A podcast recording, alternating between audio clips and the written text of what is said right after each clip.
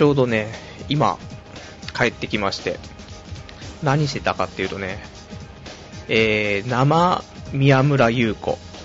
ね、えー、皆さん大好きミヤムーですけど、ちょっとね、それを見てきましてね。いや、ミヤムーわかるかな？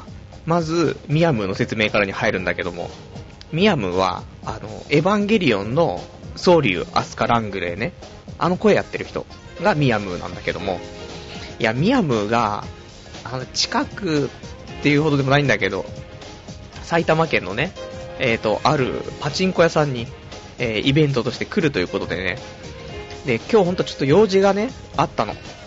お昼過ぎぐらいからね、えーと、これもちょっと今日話したいとは思うんだけども、で、それがあるから、ミヤムのイベントはどうしようかなと思ったんだけど、なんかね、えっ、ー、と、5時過ぎぐらいから始まるってことだったからね、なんとかギリギリ間に合うかなと思ってね、俺もちょっとミヤム今日、なんでね、何年来の、15年来のね、ミヤム好きの僕としては、生ミヤムをね、見る機会なんてもうそうそうないからね。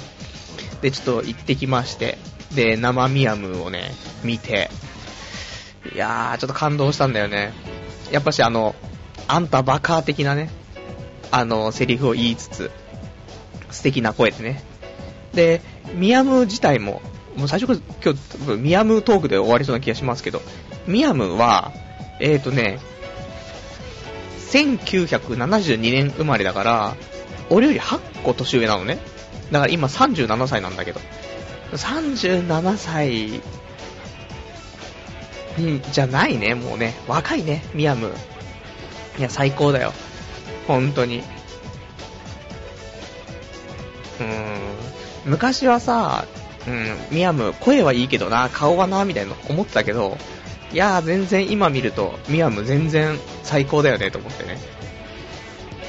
いやー、もうね、もしかもそのイベント自体は別に無料のイベントだからさ、で、行ってさ、で、見て、で、ミヤムにちょっと感動してさ、で、たださ、やっぱり無料とはいえ、まあ、イベントをしてるパチンコ屋さんにも申し訳ないかなと思ってね。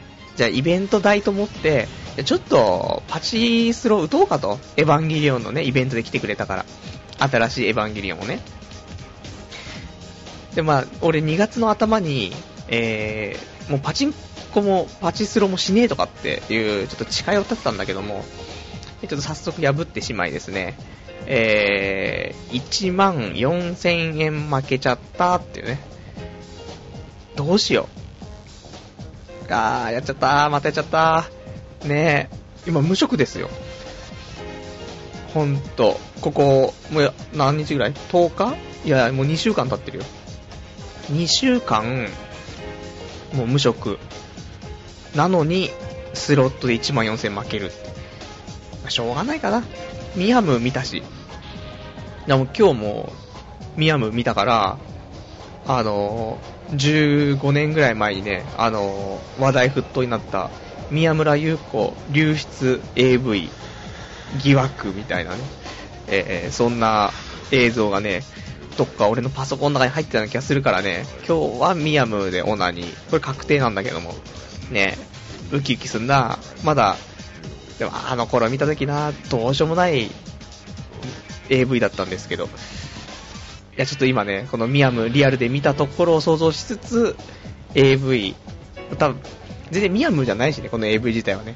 ミヤムに似てるっていうね。やつだと思うんですけど、まあそれちょっとね、オーバーラップさせつつやるとしても盛り上がるんじゃないかなと思いますけどもね。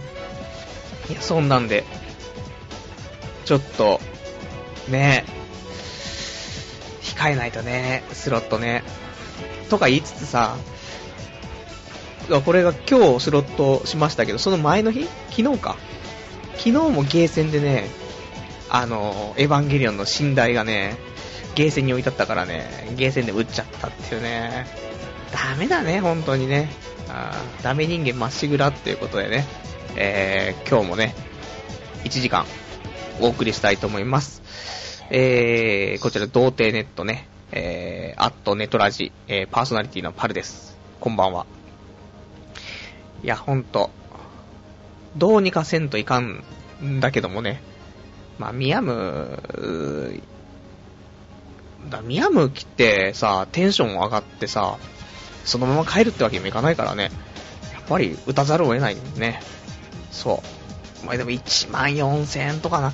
こないだ、ホットモットってお弁当屋さん。これ関東だけ？じゃないかなうん。ホットモットってほっかほか亭みたいなさ、ホットモット弁当屋さんあると思うんですけど、ここがさ、海苔弁当が新しくなるっつって、3日間だけキャンペーンでね、海苔弁当200円でやったの。それ考えたらさ、やばいよ。700、じゃあ70食海苔弁当食えるよ。1万4000円で。わー、やっちゃった。70割る2でさ、昼と夜で考えたらさ、35でしょ？もう1ヶ月以上さ、ホットモットのり弁が食えた計算になるわけじゃない。うわー、1万4000円とかねえ、この、自制心のない29歳、ね、相変わらずな感じでやっていきますよ。ね。まあ、そんなんでね、えー、今日も、23時ちょっと過ぎからね、えー、1時間ぐらいやっていきたいと思いますんで、よろしくお願いいたします。えー、それではですね、童貞ネット。この番組は、タクトさんの提供でお送りいたします。ありがとうございます、タクトさん。メッセージもいただいてますね。えー、タクトさんからのメッセージということで、えー、頑張ってくださいというね、えー、ありがとうございます。ね。これいただいた時はじゃあ、あの、一応紹介していこうと思うんですけども、えー、童貞ネットのホームページありますけども、このね、ホームページの左上のところに、童貞ネットへの募金っていうのね、あって、プチカンパってボタンがあるんでね、ここから、あの、童貞ネットに、えー、ウェブマネーをね、募金することができるよっていう、そういうシステムございますので、ぜひ、あのー、ちょっと余っちゃってるね、ウェブマネーを上げてもいいかなっていう人いたらね、あの、ぜひ、ラジオの制作費に回させていただきたいと思います。あと、今日負けたエヴァンゲリオンの1万4000円の穴埋めにさせていただきたいと思いますんで、よろしくお願いいたします。じゃあ、まあそんなね、今日はね、あの、まあミヤム、本当はこんなミヤムがメインになるはずじゃなかったんだけどね、ちょっとまあスロットも負けたってことで合わせてちょっとお話ししたかったなっていうところあったんですけども、あのー、今日のメインはね、そこじゃない。まあ、どこがメインだかわかんないですけど、あの、今日のね、昼間に、えー、ロフトプラスワンっていうね、新宿のロフトプラスワンってところ行ってきまして。で、これ、なんで行ったのって、俺、先週行ったっけなあのー、ちょっとこの童貞ネットと相互リンクさせていただいている、ね、えっ、ー、と、方がですね、ロフトプラスワンで、まあ、イベントをするということだったので、ちょっとね、見てみたいなと。ね。そういう、まあ、一応個人ってわけじゃ、その、芸能人ってわけでもなくね、うん、そういう人がそういうイベントを借りてさ、そういう催しをするっていうのはどんなことができるのかなと思って、楽しみで今日見に行ってきたんですけどもね。いやー、すごい、ね。あの、内容も面白かったんですけど、あの、なんだろうな、俺にはできないなーってね、あそういうところなんかやっぱりしっかりしてるみんなね、あしっかりしてるからこそできるんだろうなっていうね、思って。だって、まあ、もし俺がね、やるとしたら、俺一人前に立って、まあ、座って、トーク、ライブですけど、そんなん100%ぐだるじゃないですか。だけども、やっぱしちゃんとできる人たちは、えー、3人ぐらい、司会みたいな、ね、あの、進行しながらのメインのね、パーソナリティが3人ぐらいいて、あと隣でちょっと機材いじったりする人いて、あとは、なんかその中継とかがあってね、中継とかで2、3人いて、あと裏方みたいに2、3人、もうちょっといいのかわかんないけど、多分だから運営する人たちだけで10人ぐらいいて、すごいなと思って。で、あと、なんだ、会場もさ、多分4、50人ぐらい来ててね、いやー、もうなんか、ね、遠い世界だなって思うんですけど、50人とかね、だいたいまず、運営陣が10人とかさ、俺横のつながりゼロだからね、もう一人で、どうしようっつって。うん、多分全く同じですよ。このバックミュージックに乗せて、ずっと喋るっていうね。で、その50人ぐらいも集まらないでしょ。そういう会場貸し切ったのに、だって、しかも貸し切って、で、チケットとかをね、ローソンチケットとかから買えるの。すごいよね、と思って。あの、個人、個人じゃない？芸能人じゃない人たちが、個人でまあ一応やる中で、ローソンチケットとかでさ、チケット販売したりとかさ、ちょっと神がかってるなと思って。いや、それやってもさ、俺がやっても3人、4人でしょ？ねえ、来ましたみたいな。じゃあ、ね2、3人に向けて、じゃあちょっと僕もちょっといつも通り話すけどっていうね、感じになっちゃうから、あれかなとは思うんですけど。なんかそのさ、えっ、ー、と、ロフトプラスワンって行ったことない人、まあ結構有名らしい、有名なんですけど、俺も行ったことを初めてでね、簡単に説明をすると、あの、トークライブをするところなんですけど、あの、ホリエモンとかね、もう、あの、トークライブしてたりとかね、そういうのがあって、えっ、ー、と、今日はね、夕方からアニソン選曲祭りみたいな、24時間選曲歌うまで終わりませんみたいなね、そんなイベントしてたりとかするんですけど、で、お酒とか飲めたりして、で、あとご飯とかもね、あの、おつまみとかあったりして、まあ、居酒屋なんだよね、多分。で、トークライブが見れる居酒屋っていうような感じで、で、チケットを買って、中で、まあ、楽しむというね、感じなので、だからね、まあ、結局居酒屋だから、で、居酒屋の中で、簡単に言ってしまえばだよ。居酒屋の中で、その、まあ、身内でもね、なんでも、まあ、大人数ブワーって集めて、その中で、メインで喋りたいやつが前に行って喋ればいいっていうね、ことだとは思うの。ただ、ローソンチケットに出ちゃうから。ね。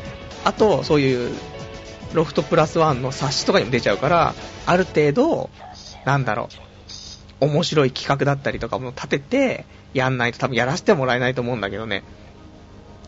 いや、ちょっとね、難しいよねと思うんだけど。そうなんだよ。まあでもいつかいつかもクソもないよな。ダメだもん。一人だもん。その、うん。今回その人たちはゲストで、エロ漫画家とかね、エロ漫画家の人を2人呼んだりとかして、で、トークとゲストでね、なんかそういう話したりとかしてさ、やってたんだけど、そういうさ、なんか、メディア的なところのさ、プロとかさ、全くいないもんね。こんななんか長い間何かしらやってんのに。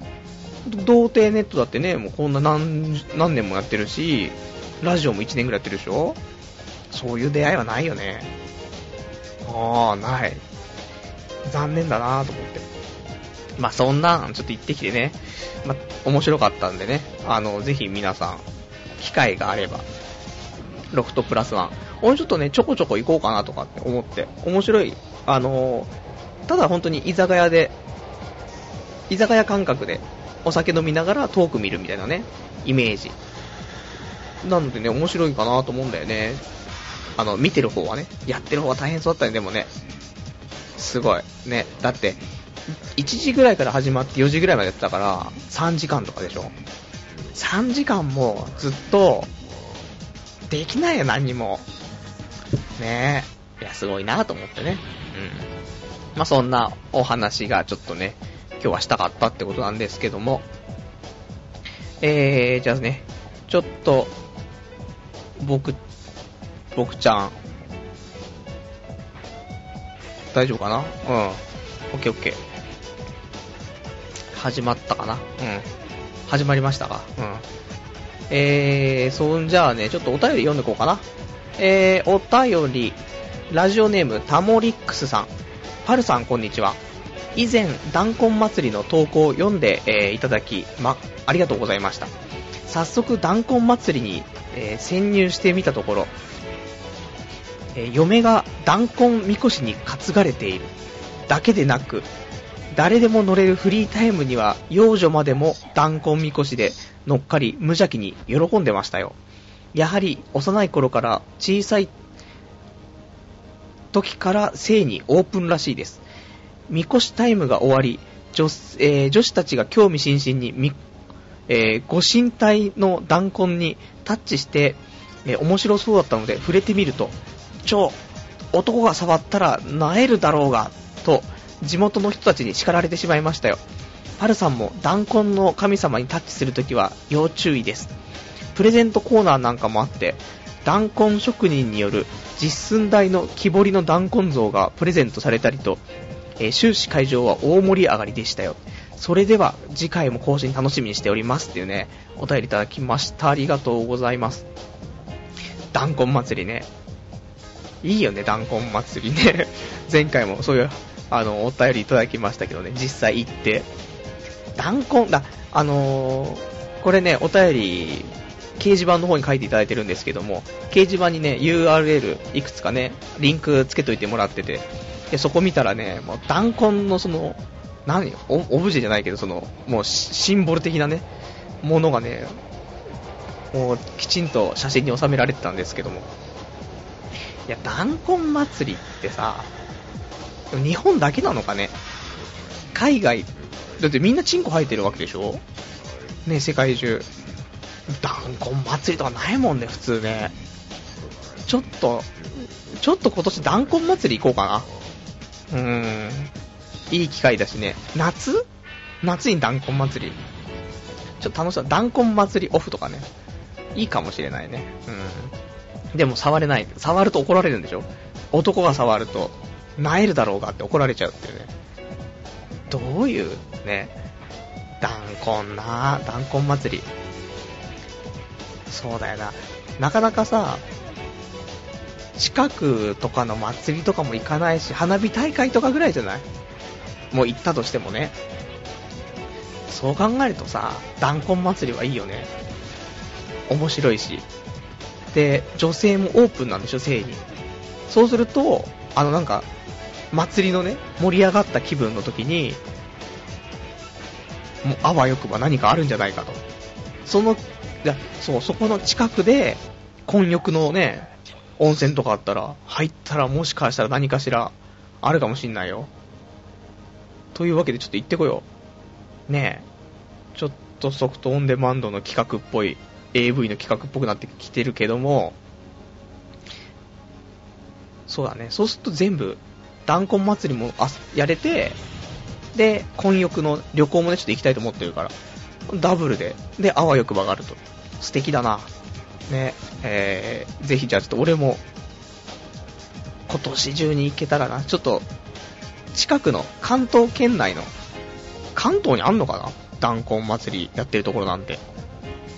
関東圏内で弾痕祭りがやっていて、近くに混浴があるところを見つけたらね、ちょっと行っていきたいと思うんでね。じゃあその時は、あの、僕も報告させていただきたいと思うんで、よろしくお願いします。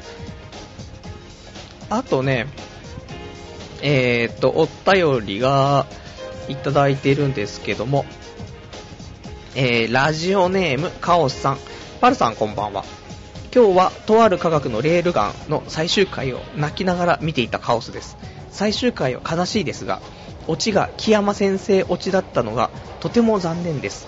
えー、金書2期を、えーまあインデックス2期を、え期待していますが、本当にやるのでしょうか、え小説のストックもかなりあるようですし、アニメランキングの、えもうかなり上位だから、えほぼ確定と言って過言ではないですが、最終回を見る限りでは、えーそのような気配は見えず、まあ、やるとしてもまだでしょうね。ところで、今年の10月ですが、えー、尺眼のシャナの3期が、えー到来するみたいっすよ。来年、えー今年の10月は、尺眼のシャナを押さえておきましょう。それではまた書きますというね、お便りいただきました。ありがとうございます。いや、俺シャナ見てないんだよね。残念ながら。面白いのかな？絵があれでしょ？絵は春日描いてる人でしょ？シャナね。俺シャナ見てないんだよなでも今更だよね、もう3期、1期2期終わっちゃってて、もうちょっとそっから見れないでしょ。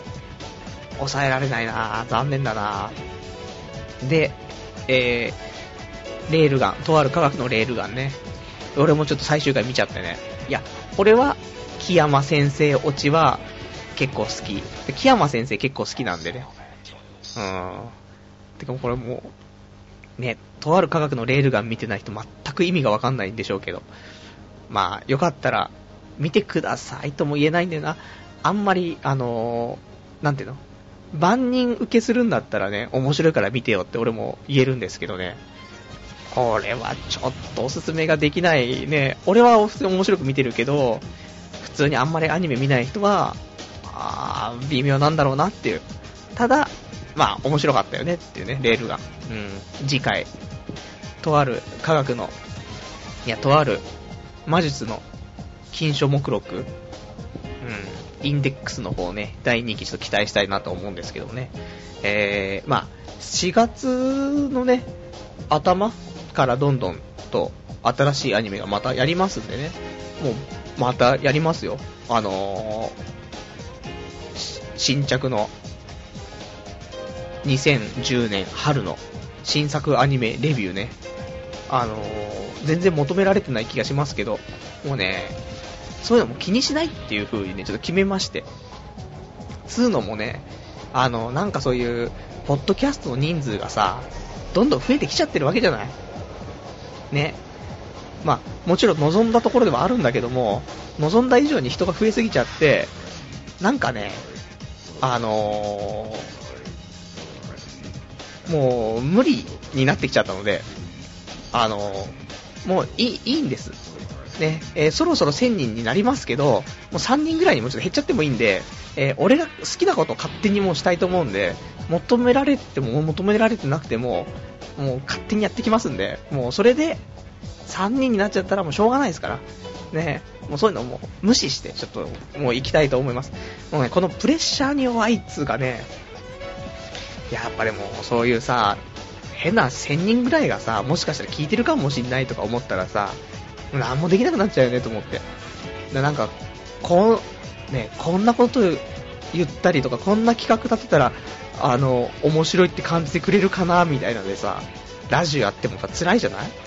だから、これ俺面白いと思うんだけどって、面白いと思うみたいな。ちょっとね、ニュアンスがちょっと違うんだけども、こっち発信で、ね、あのー、リスナーの方が面白いと思ってくれればいいし、ただリスナーが面白いかなを前提で発信しちゃうとね、またそれはもう俺よくわかんないことになっちゃうんでね。だそういうのをね、しっかり、もう好き勝手、ね、やっていこうと。もちろんね、やるんだから面白い風にしたいんですけど、まあ、あくまで、ね、俺が面白いと思うことであって、まあ、みんなが面白くなかったら、えー、もう終了っていうね、ことです。ね。もうそのぐらいの気持ちじゃないとね、もうね、俺もう、ここはって2月の末ぐらいから、ちょっとラジオおかしいでしょ多分。うん、ほんとそう思うんだよね。なので、えー、好きにやりますね。えー、今まで応援してくれた方ありがとうございました。あの、もう、好き勝手ですよ。なので、まあ、なんだろうね。もう、オナニー、もうオナニーの話とかもね、なんかしなくちゃしなくちゃでね、やってるともうオナニーの話もできないんで、えー、普通にね、うん、気楽にやっていきたいと思うので、えー、今日はね、コーナーも一応ありますんでね、オナニーのコーナーね、いつもと変わんないじゃんっていうね、ところなんですけど、気持ちが違うよっていうね、ことです。いや、ほんとちょっともう真面目な話だよ、本当に。あのね、ちょっとスタンスをね、しっかり保ったないといけないっていうね。なんかね、その、ラジオ的に、不健康自慢とかね、したい人っているじゃない結構。ね、俺ここが悪いんだ、つって、あそこが悪いんだ、つって。もうそんなアピールされても困るんだけどっていう、その不健康自慢のように、俺も、そのダメ人間自慢がしたいわけよ。ね。多分それがしたくて、俺もこんなダメなんだっ、つって。そういうのを、もうみんなになんか言いたくて言いたくて、仕方なくてラジオやってた部分が多分あったのよ。ね。だからもうなんかそういうのでさ、で、まあなんだろうね、っていう話になっちゃうからね、またぐだるからあれなんだけどさ、あと、なんか、あのー、先週ね、伊集院さん、ラジオで言ってたけど、ラジオがなかったら、一歩も動かないっていうね。うん。そういうことを言ってたので、なるほどと。ね。俺も、だ、本当はそのね、今日、ロフトプラスワンでイベントがあるっていうから、まあそれはね、まあちょっと行ってみたいなと思ったから行っただけですけど、その後に、ミヤムーに会いたいとか、いや思ってたけど、ラジオがなかったら、多分ミヤムーに会う、そのバイタリティっていうかね、それ湧かないと思うんだよね。でまあ、ないろんなことをね、まあ、挑戦とかしつつ、挑戦した中で、あ、やっぱりダメな人間でしたっていうね。そんな感じでちょっとね、お送りしたい。ね。えー、そう、もう、ね。だなんかね、も変にサイトのところにさ、このサイトの評価は何点ですみたいなね、そういうなんか表示があるんだけども、もう日に日にその点数が落ちていくの。もう、もうね、ダメなんです。プレッシャーで。ポッドキャストの人数が増えていくのに、このサイトの評価自体が落ちていくの。これを見るともう、ああ、どうしようどうしようになっちゃってね。なので、えー、気にせずね、やりたい。ということです。じゃあ、えー、あ、ミヤムーに、ミヤムーのお便りいただいてますよ。ありがとうございます。えー、941番さん。ミヤムーの例の AV、当時自分も見ましたよ。えー、乳首が結構大きくゴロッとしていて、その頃まだ高校生だった自分は軽くショックを受けました。今は逆にそういうギャップに興奮すると思うけどね、という、ね、お便りいただきましてありがとうございます。そっか、結構乳首ゴロッとしてたか、ミヤムー。ミヤムの AV。俺、何歳だろう？俺多分、専門学生とか、そのぐらいだった気がするけど、うん、じゃあ専門だな。そう、もうね、ネットを徘徊徘徊してさ、ミヤム、ダウンロードした覚えがあるなウイルスとかもなんかいっぱいかかりそうだった記憶があるけども、なんとかゲットして。でも結局その抜けるような内容じゃないんだよね。全然。あ軽くショックを受けましたって言ってるぐらいだから、本当にね、俺もね、結構ショックを受けるぐらいの。ミヤム大好きだっただけにね。ミヤムの多分ラジオとかさ、そういうの聞いてたと思うんだよね。うーん。面白かったんだよなあの頃。そう。でもまあ今日はミヤム、どんなに抜けない AV だったとしても、俺はそれで抜くけど、結構辛いかな。いや、大丈夫。今日はちゃんとリアルでミヤム見てるから、最悪目つぶってミヤム思い出すわ。ね。で、なんかどっか動画サイトとかであんたバカってのエンドレスでね、繰り返しながらやってればなんか、あ、俺バカバカって、うってなるわけでしょそういうの期待しつつね、やっていきたいところです。えー、じゃあ、あとお便りね、いただいてますね。えー、ラジオネーム、小山さん。こんばんは。先日、職務命令で埼玉県に転勤が決まり、下見ついでに今日初めて埼玉県に足を踏み入れました。現在の静岡とは、えー、静岡とはそれほど変わりないものの、コンビニが異常にいっぱいあるのですね。パルさんのお膝元である埼玉県、なんだか親近感が湧いてきますね。パルさん、埼玉県の住み心地はいかがですか ?5 月の連休明けから埼玉県民になりますというね、お便りいただきました。ありがとうございます。ようこそ、埼玉へ。ね、えー、埼玉、いいですよ。何、何市かな？あのね、市によって結構変わってくる。埼玉市だったらね、まあ安定してると思うんだよね。今僕も埼玉市だから。だからまあ、もしね、え、ー、と、お近くになればね、交流、交流する機会があるかもしれないんであれですけども。そう、コンビニは多いんだよね。今俺が引っ越したところも、えー、歩いて1分ぐらいのところにコンビニが2つあるしね。よくやっていけるよねと思うんだけどね。そんなにいっぱいコンビニがあってね。でもね、助かる。コンビニがあるだけでね、やっぱし助かるねと思って。今さ、だって、その、プライベートブランド、PB 商品っていうかさ、そういうのも結構出てるから、セブンイレブンは近いんだけどさ、もうそんなに他のスーパー行って買うのとさ、金額変わんないんだよね。オリジナルの商品とかだったらね。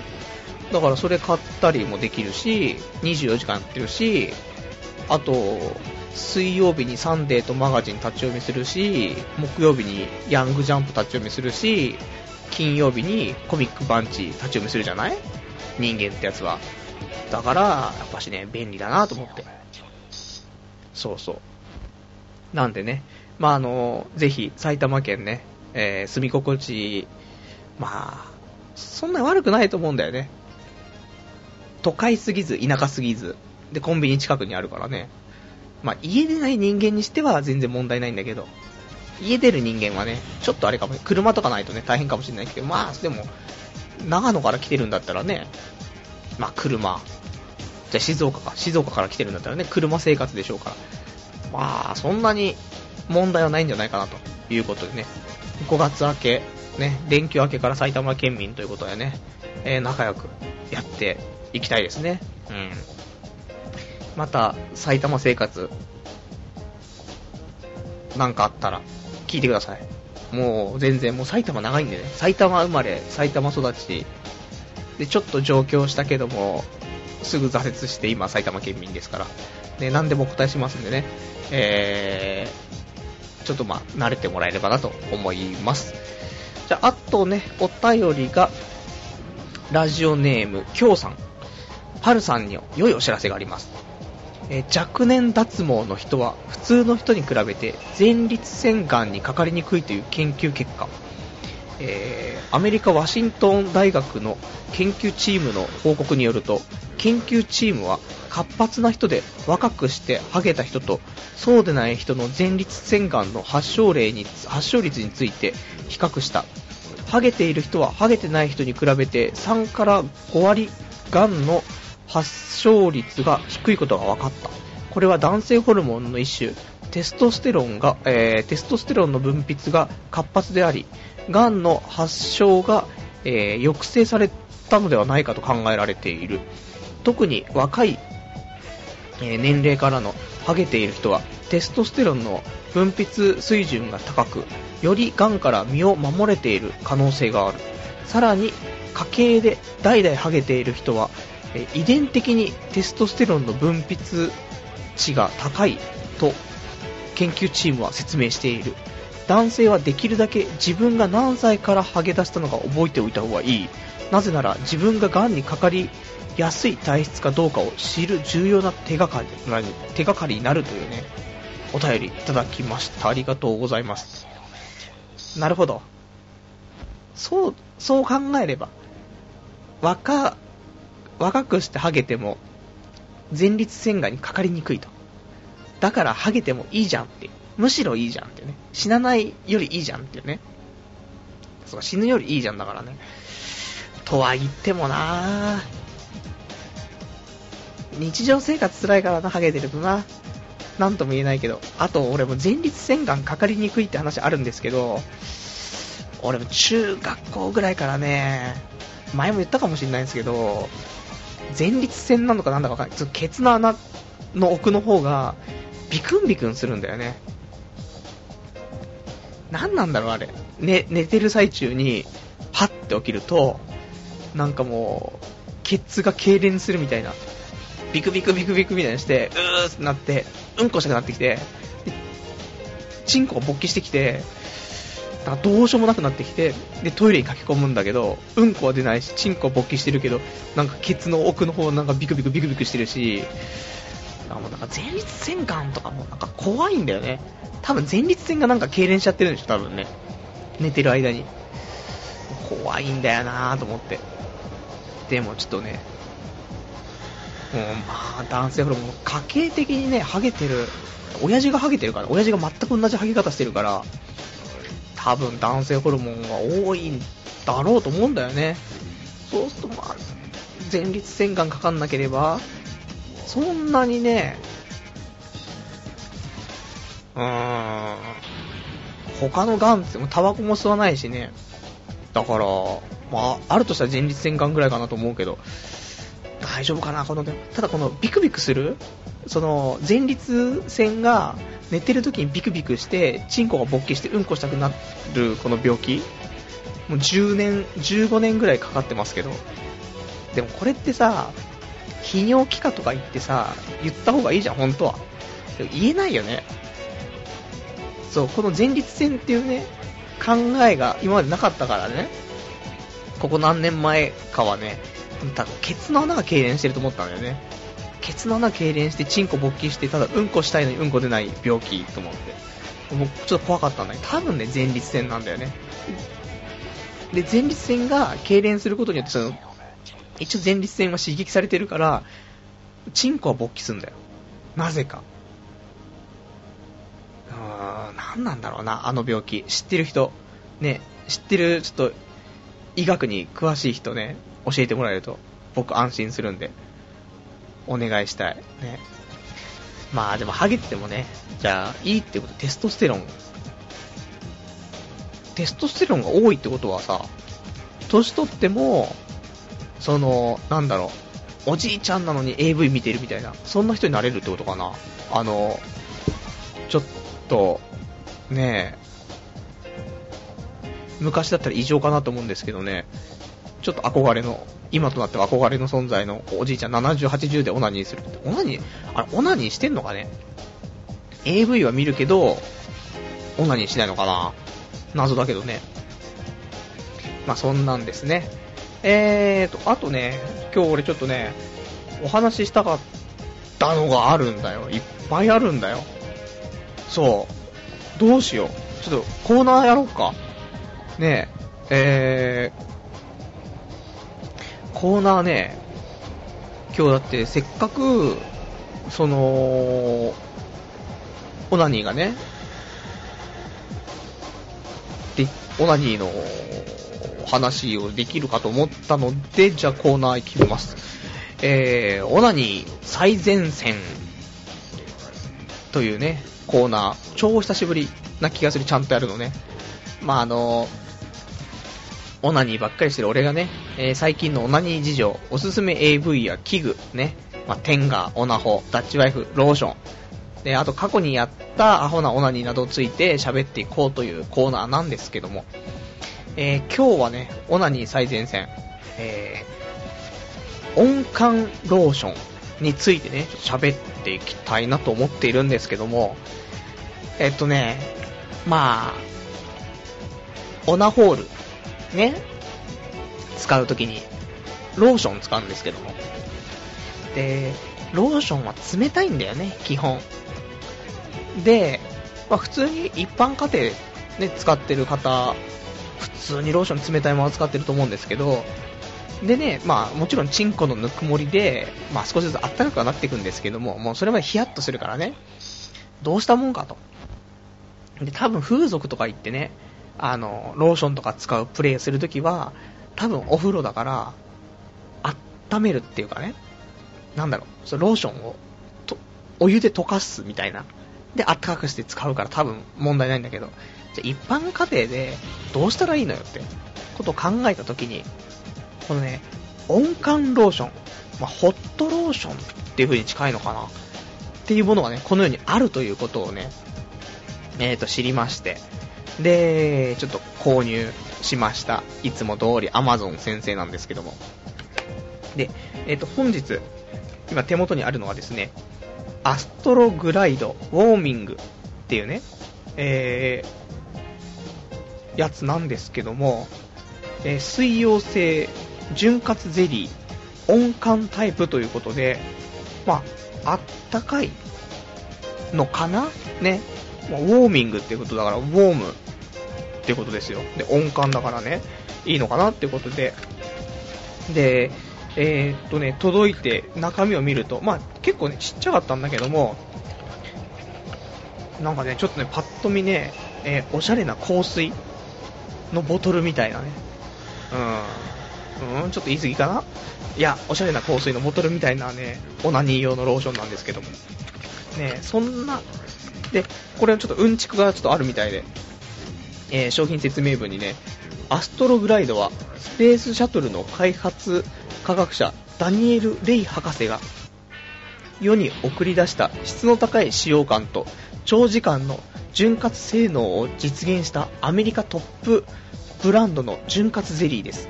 本国では多くの医療機関でも使用されている安心信頼の製品ですってね。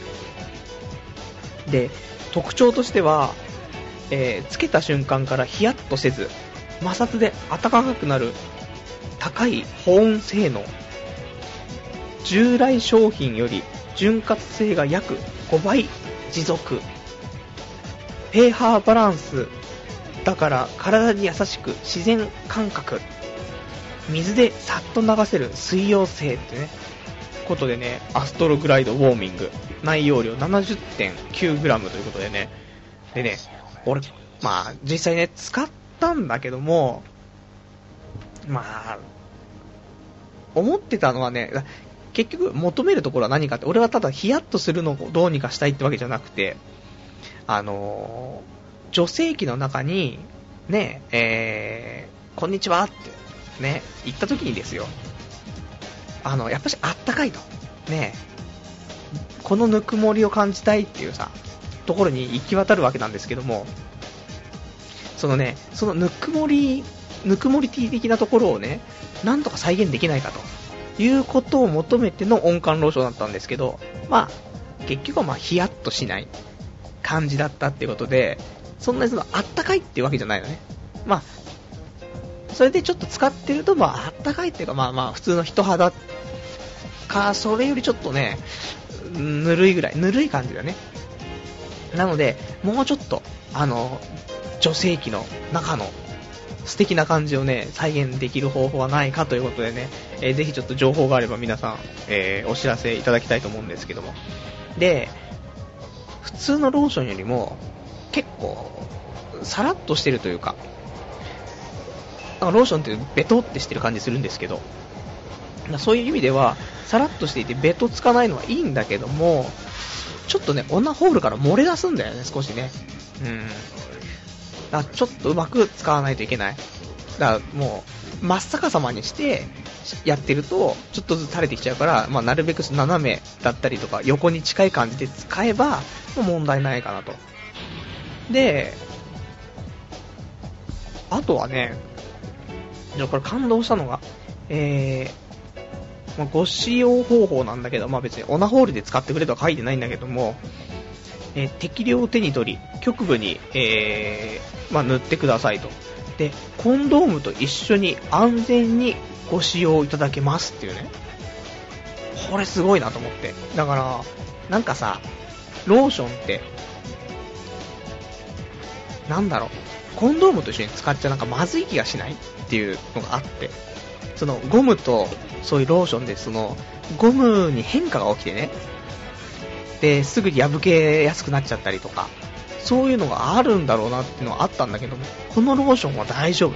だから、なんかどっかのレビューで書いてあったけども、まあ、クソ最低な話だと、えー、何にも前戯をしていない状態でこのローションを使ってすぐぶち込めるということが書いてあって、最低ですねってことだったんですけども、まあ、そのぐらい、いいです、いいですぜっていうことらしいですよ。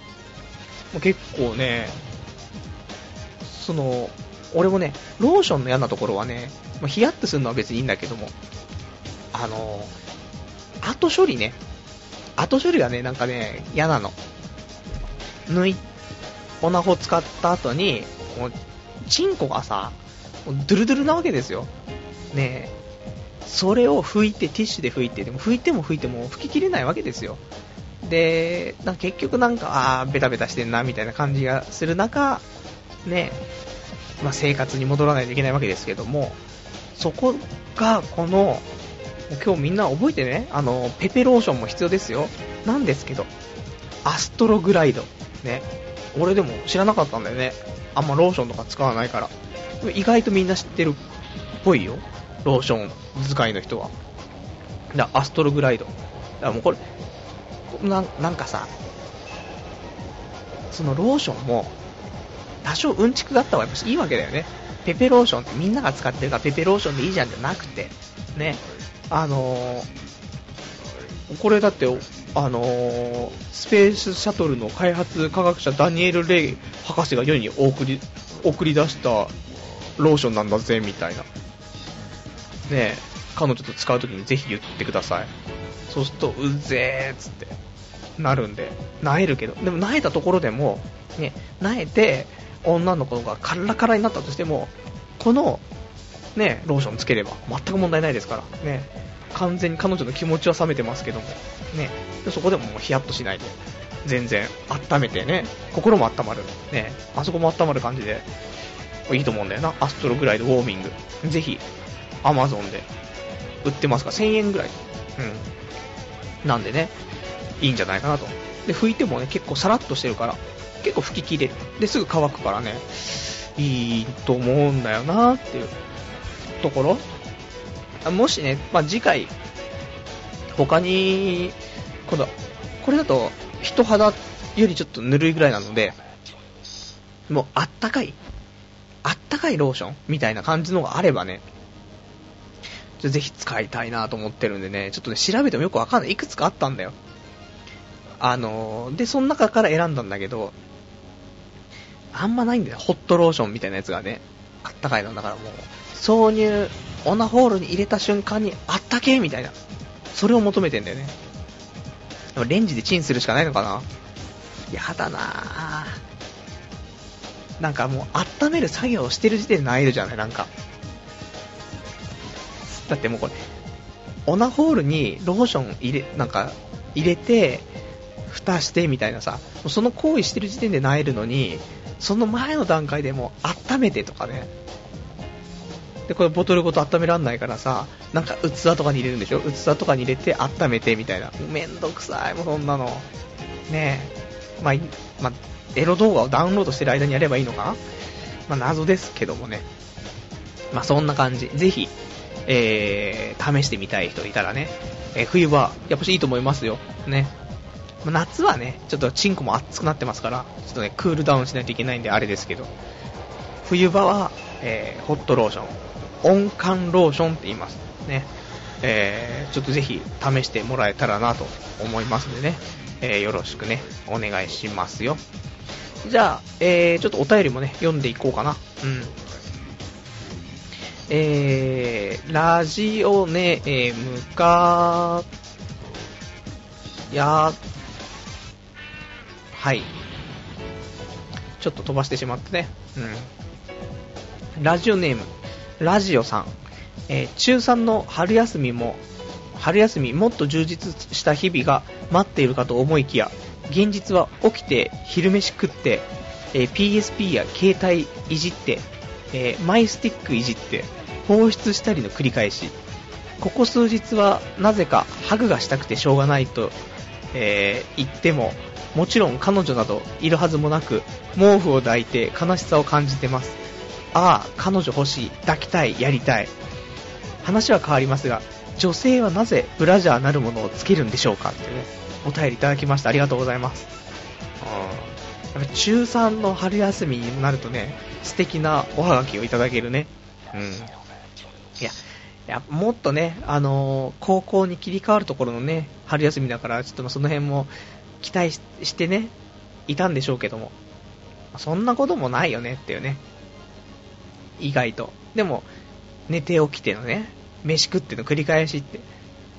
で、PSP 携帯いじって、スティック、マイスティックいじって放出したりの繰り返しってことで、あのね、これは中学校3年生の春休みだけじゃなくて、えー、29歳無職の日々っていうのもまるっきり一緒だから。ね、安心して。15年経ってもまるっきり変わんないから人間ね。うん。安心してください。むしろ、むしろだよ。この倍生きてる人間と同じことをしてられるってことは、いや、なんと大人なんだというね、ことですよ。だからね、いや、俺も本当にここ、まあ、ね、2週間も無職だからさ、で、バイト辞めて毎日も寝るの朝の7時ぐらいだしさ、ダメなんだよね。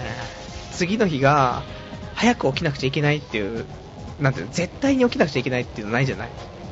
最悪。そのタイムカードがあるわけでもないしさ、生きてて。そうすると朝7時とかなっちゃうんだよね。毎日ダメ、もう7時。そう考えたら全然もうラジオさん、まっとうな生活してるからいいよねっていうね。で、女の人抱きたい、ハグしたい。で、ハグしたいよ。あれもぬくもりだからね。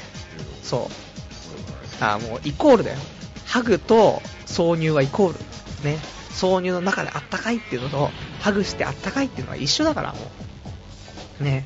えっ、ー、と、まあ、俺も、布団の中、ね、寝る前とか布団の中入るとさ、なんか、ね、えー、変な気分になりますよね。うん。何なんでしょうか、あれはね。みんななってると思うんだけど。あとね、なんか、昔ね、布団、彼女がいた時ね、布団を干してて、布団取り込んで、あったかい布団でセックスをするっていうね、ことが多かったんで、なんかあったかい布団に入ると、とてつもなくセックスがしたくなるんだよね。なパブロフの犬じゃないですけども、そういう反復をね、しすぎたせいかね、反射的にそういうのが出てしまうんだよね。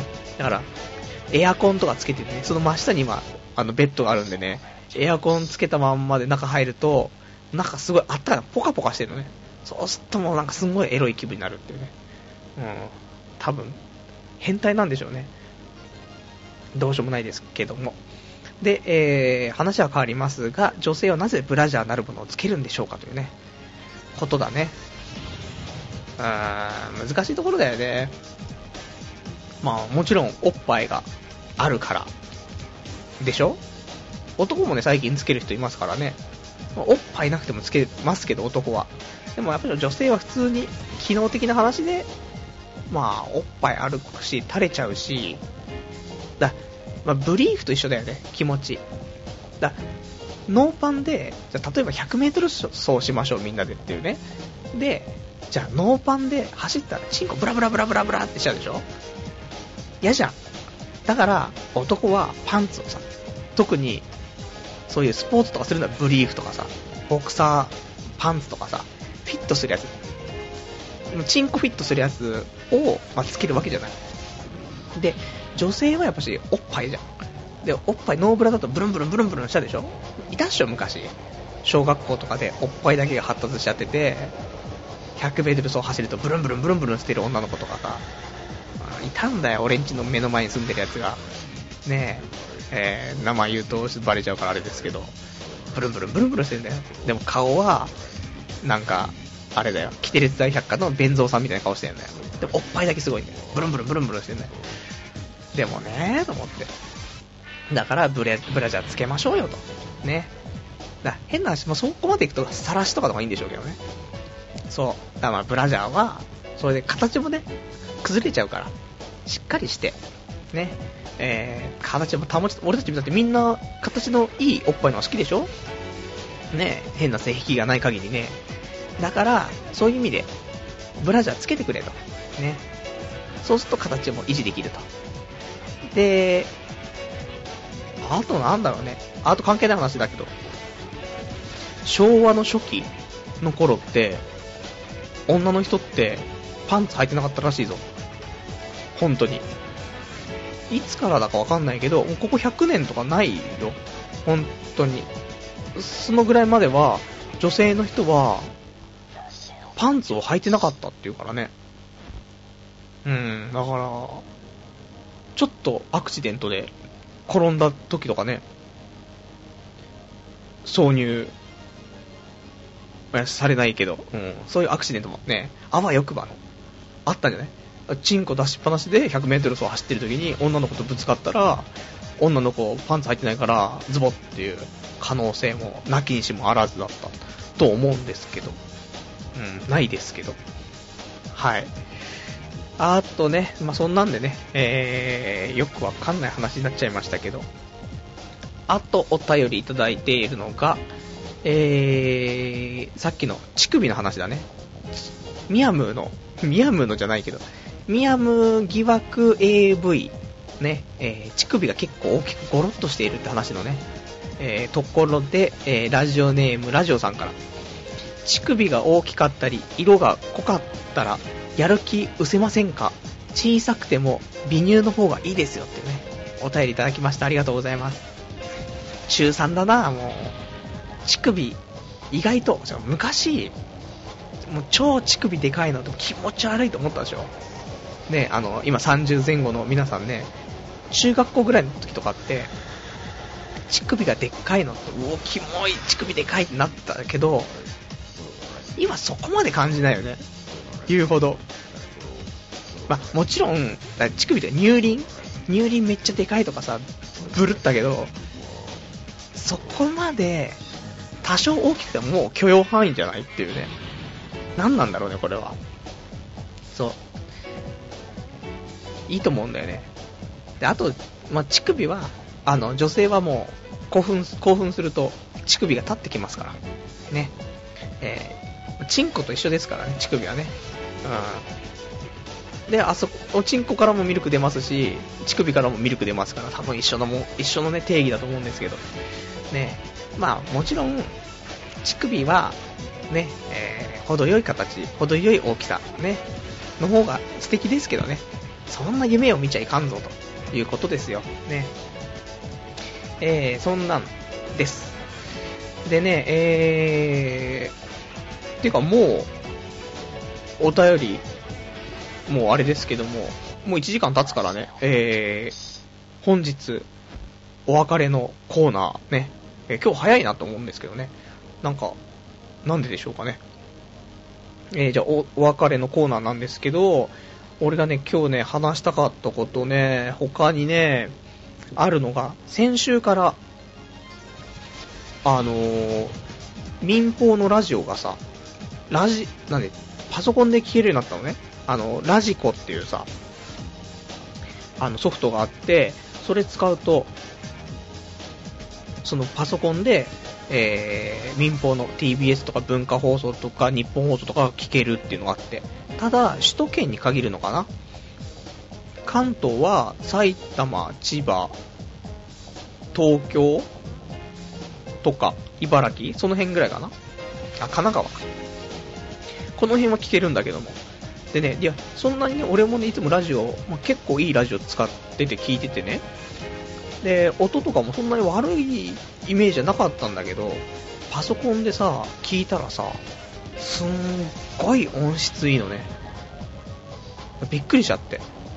うん。で、もうそのラジコっていうさ、ソフトで聞けるんだけど、録音とかできないんだけど、なんかね、早速ね、録音できる、えー、ソフトをね、開発した人がいて、えー、ラジカっていうね、ラジカっていうソフトを使うと、ラジコで、えー、聞いているラジオが録音できるということでね、これで俺も毎週伊集院をね、伊集院さんのラジオを録音しようかなと思っていてね、あと予約機能がね、つけば、あとはそのタイム、予約じゃなくても、何時に切れるとか、2時間で切れるとか、そうしないとさ、ね録音しながら寝ちゃったらさ、もうずーっと何、10時間とかさ、録音しちゃってもあれだからね、と思って。その後、その予約機能だけつけば、あと保存形式が、A、FLV、フラッシュなのかな？のやつで保存になっちゃうから、これも MP3 で保存できれば、あと何も文句ないかなと思ってね、最高だよね。そしたらもう、超いい音質で、伊集院光る深夜のバカ力聴けるというね。いや、本当に音質が良くてね、びっくりした、本当に。あんなになんか、クリアな音で聴けるとは思わなかったね。もともとのラジオっていうのはすんげえそのいい音でね、電波流してるんだっていうのね、知らなかったね。本当に改めて、えー、素晴らしさを感じたということ。あとはね、えーと、今日喋りたかったのね、そう。あのー、髪の毛を切ってね、っていうのも、その、今日、その、俺、なんかラジオ、面白くできなくなってきちゃったみたいな話があったけども、もうそれも、髪の毛を切ることで、改善されるんじゃねえかと。ね。あのー、多分髪の毛伸びてきたから面白くねえんだと。で、切れば頭も軽くなるしね。で、まあ、いろいろとプラスになると思うんだよ。だって、お坊さんとかだってみんなハゲな、ハゲにしてる反ってるわけだから。そう考えたら、その雑念とか全部飛ぶわけだよ。短くすればするほど。長い時はね、もう面白くないんで、多分。だから、もう短くしたってね。で、まあ、これでだから多分今週は面白いはずなんだよね。で、さらに、あのー、それだけだと不安だから、えー、パワーストーンをね、買ってきて。えー、これがね、このパワーストーン、パワーストーンのブレスレットなんだけども、ブラックオニキスのパワーストーンで、何やらね、これね、邪念を払うらしいんだよね。あいや、これ来たなと思って。これをしてれば、ね、このね、最近のスランプ的なもの、邪念を払うということができる。さらに、機能として、才能開花というね、えー、こともね、含まれているということで、いや、最高でしょと、もうここしかないよねと思って、その、最近のスランプを全部払って、さらにそこから才能開花するっていう、そのパワーストーン、えー、なんかね、左手にはめている時は、その、なんで、力を溜めていけるらしいのね。その、パワーストーンの力をね。で、右手で発揮するらしいの。だから、今、えー、っと、パワーストーンつけてないんですけど、来週ね、もしちょっとこれラジオ聞き直して面白くなかったかなってなったら、来週俺右手にパワーストーンつけて放送しますから。そうしたらもう100%大丈夫でしょ。だってもう発揮できちゃうんだもん。右手につけたら。だからもう1週間左手につけて貯めとくんでね、面白さを。で、来週、日曜日だから、月曜日から土曜日までは左手につけてますから。日曜日の夜だけ右手につけてっていうね。そのパワーストーンを使っていこうと、ね、思うんですよ。そんな話かなあとはね、えっ、ー、と、手のしびれ。なんかさ、3月頭ぐらいから手がしびれてるって言ってるんですけど、手のしびれが取れないんだよね。だからこのまま行ったら整形外科ね、行く感じになると思うんですけど、まあ、いつかな来週？来週入って3月末でね、このしびれ取れなかったら、まあ、整形外科行ってこようかなと思うんだけど、多分髪の毛切って頭も軽くなって、肩こりもまずなくなるでしょ。それと、パワーストーンつけるから、多分これしびれがなくなると思うんだけど、どうなんだろうなと思って。ちょっと期待してるんだよね。で、あとね、えーと、バイト、決まんない。っていうか、電話すらしてないんだよね。いいのは、あ、これね、うちの近くにね、あの、スポーツジムができて、ね、そのスポーツジムで、募集してんだよね。時給が850円かな。で、マシーンのインストラクターみたいな、多分使い方教えたりとかするんだと思うんだけど、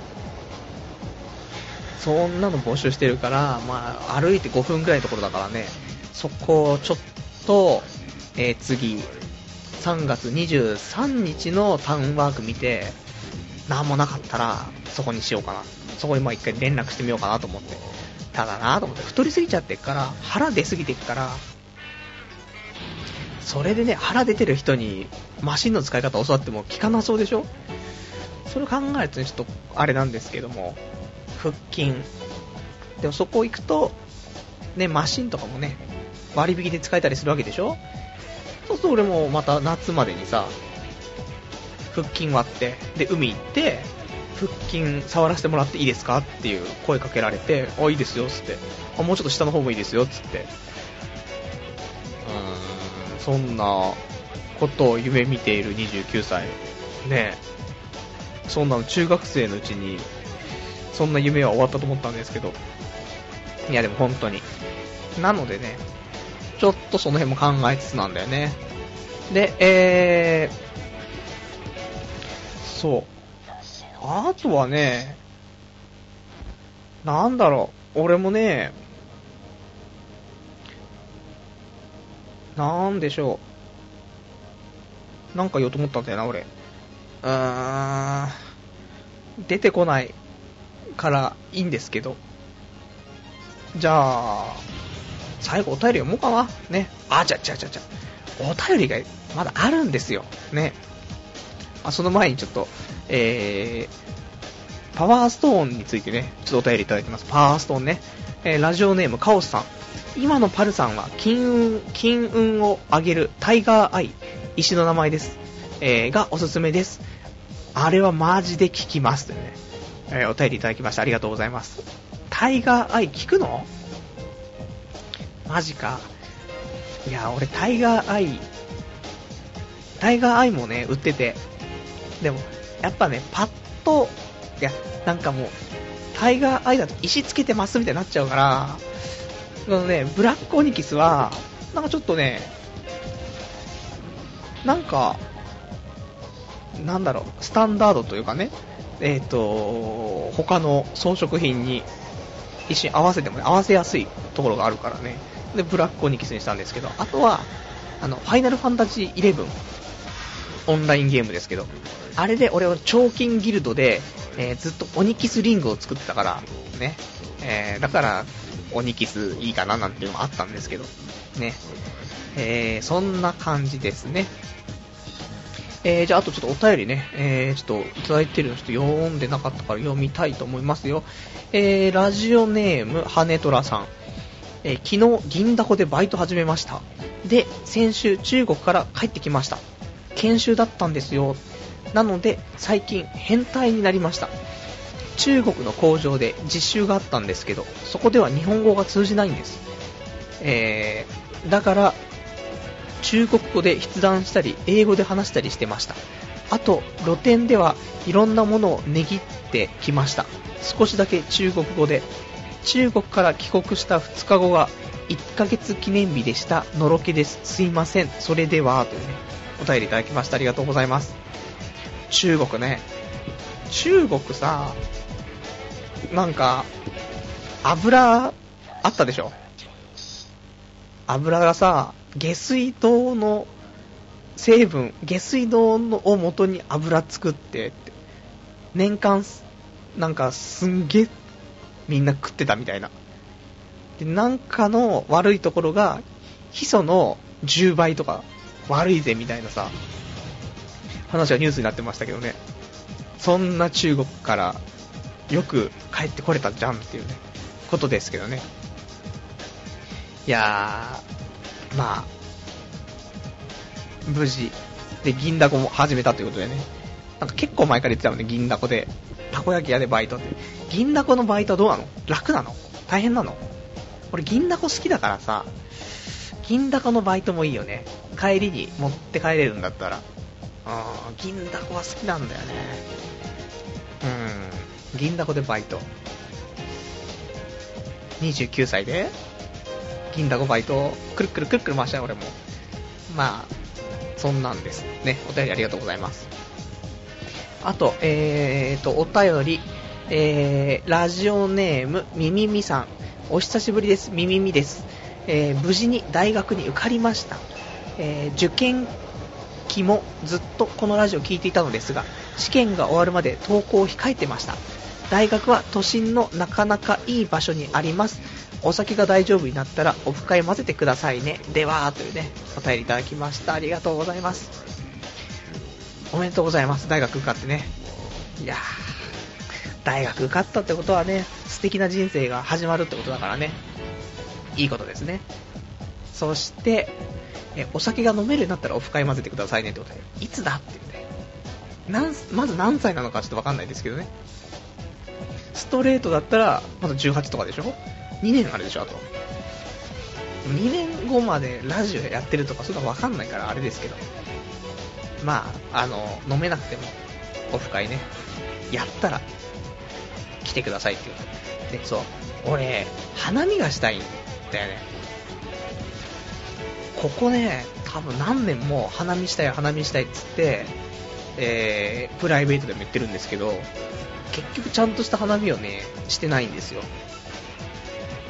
本当にいつからしてないかっつったら、ちっちゃい頃からしてないんですけど、なんか近所、団地のね、みんなでした以来多分花見ちゃんとしてないと思うんだよね。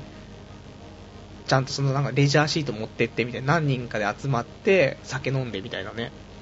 ないんで、俺今年はやりたいんだよね。どうにかして。あれでしょ？レジャーシート持ってって、で、ホットモットで、なんかオードブル一式頼んで、で、缶ビールとかいっぱい買っていけば、それでいいんでしょ？ね、お手軽じゃんっていうね。やる。俺はもう、やる。今年はやる。3月。末 ?4 月頭。4月頭いや、予定が入ってできないぞ。わあ、今年もできないじゃん。いや、やりたいんだよ、本当はね。いつまで桜咲いてんのかなっていうね。よりますけど。ちょっとね、今年はやりたいと思います。ね、もしかしたら、ラジオで呼びかけるかもしれないんで、その時はね、お花見したいよってことだったら言ってください。ね、ぜひやりたいと思います。じゃあ、そんな感じかな。うん。えー、あとはね、パワー、パワーストーンでちょっとお便りいただいて。うん、パワーストーンイコール飛行石イコールバルスって書いてあるね。ありがとうございます。バルスしちゃったらね、あの、世界がちょっとバルスになっちゃうからね。メガー、メガーになっちゃうからね。あれですけど。俺だって、昔、なんだろう、天空の城ラピュタのビデオかな？が発売された時に、初回特典で、あの、飛行石のネックレスがついてたんだよね。あれ欲しくてね。でも今考えると、あの、欲しくてもどうしようもないんだけど、あれつけてても気持ち悪いでしょっていうね、ところはありますけどね。えー、パワーストーンね。ぜひ皆さん買ってみてください、パワーストーンね。まあもちろん飛行石でもいいですけどね。昔ね、あれが欲しかった。ブルーシードってその、俺が一番ハマったアニメのね、ブルーシードに、勾玉のね、形したネックレスがあってね、あれがめちゃくちゃ欲しかったんだけど、かといって、あれつけてもね、キモいよねってところで、勾玉いっぱい首からぶら下げたら卑弥呼様になっちゃうし、難しいところだね、おしゃれとね、パワーストーンのその力関係がまたあれですけども。じゃあそんな感じで、えー、今日もね、1時間お付き合いいただきましてありがとうございました。で、次回、3月の28日かなうん、28日ね、えー、日曜日やっていきたいと思います。で、お便りね、えー、いただけたら、あのー、読んでいきたいと思いますし、で、掲示板の方でいただいても、メールの方でいただいても、えー、大丈夫ですんで、で、メールアドレスが、ラジオアットマーク、童貞 .net、ね、こちらまでお願いいたします。そんな感じかな、今週もね。で、また来週ね、まあいろいろと、結構最近ね、先週、今週とね、できる限り盛り込んでんだけど、話を。でもね、やっぱり全力投球でいかないといかんからね、ちょっとやっていきたいなと思って。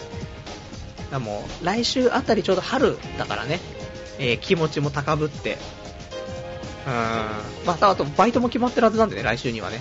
え皆さん何のバイトになるのかね、期待してもらえばいいかななんて思いますんでね。じゃあ、そんな感じで、えー、また来週ですね、お会いいたしましょう。さようなら。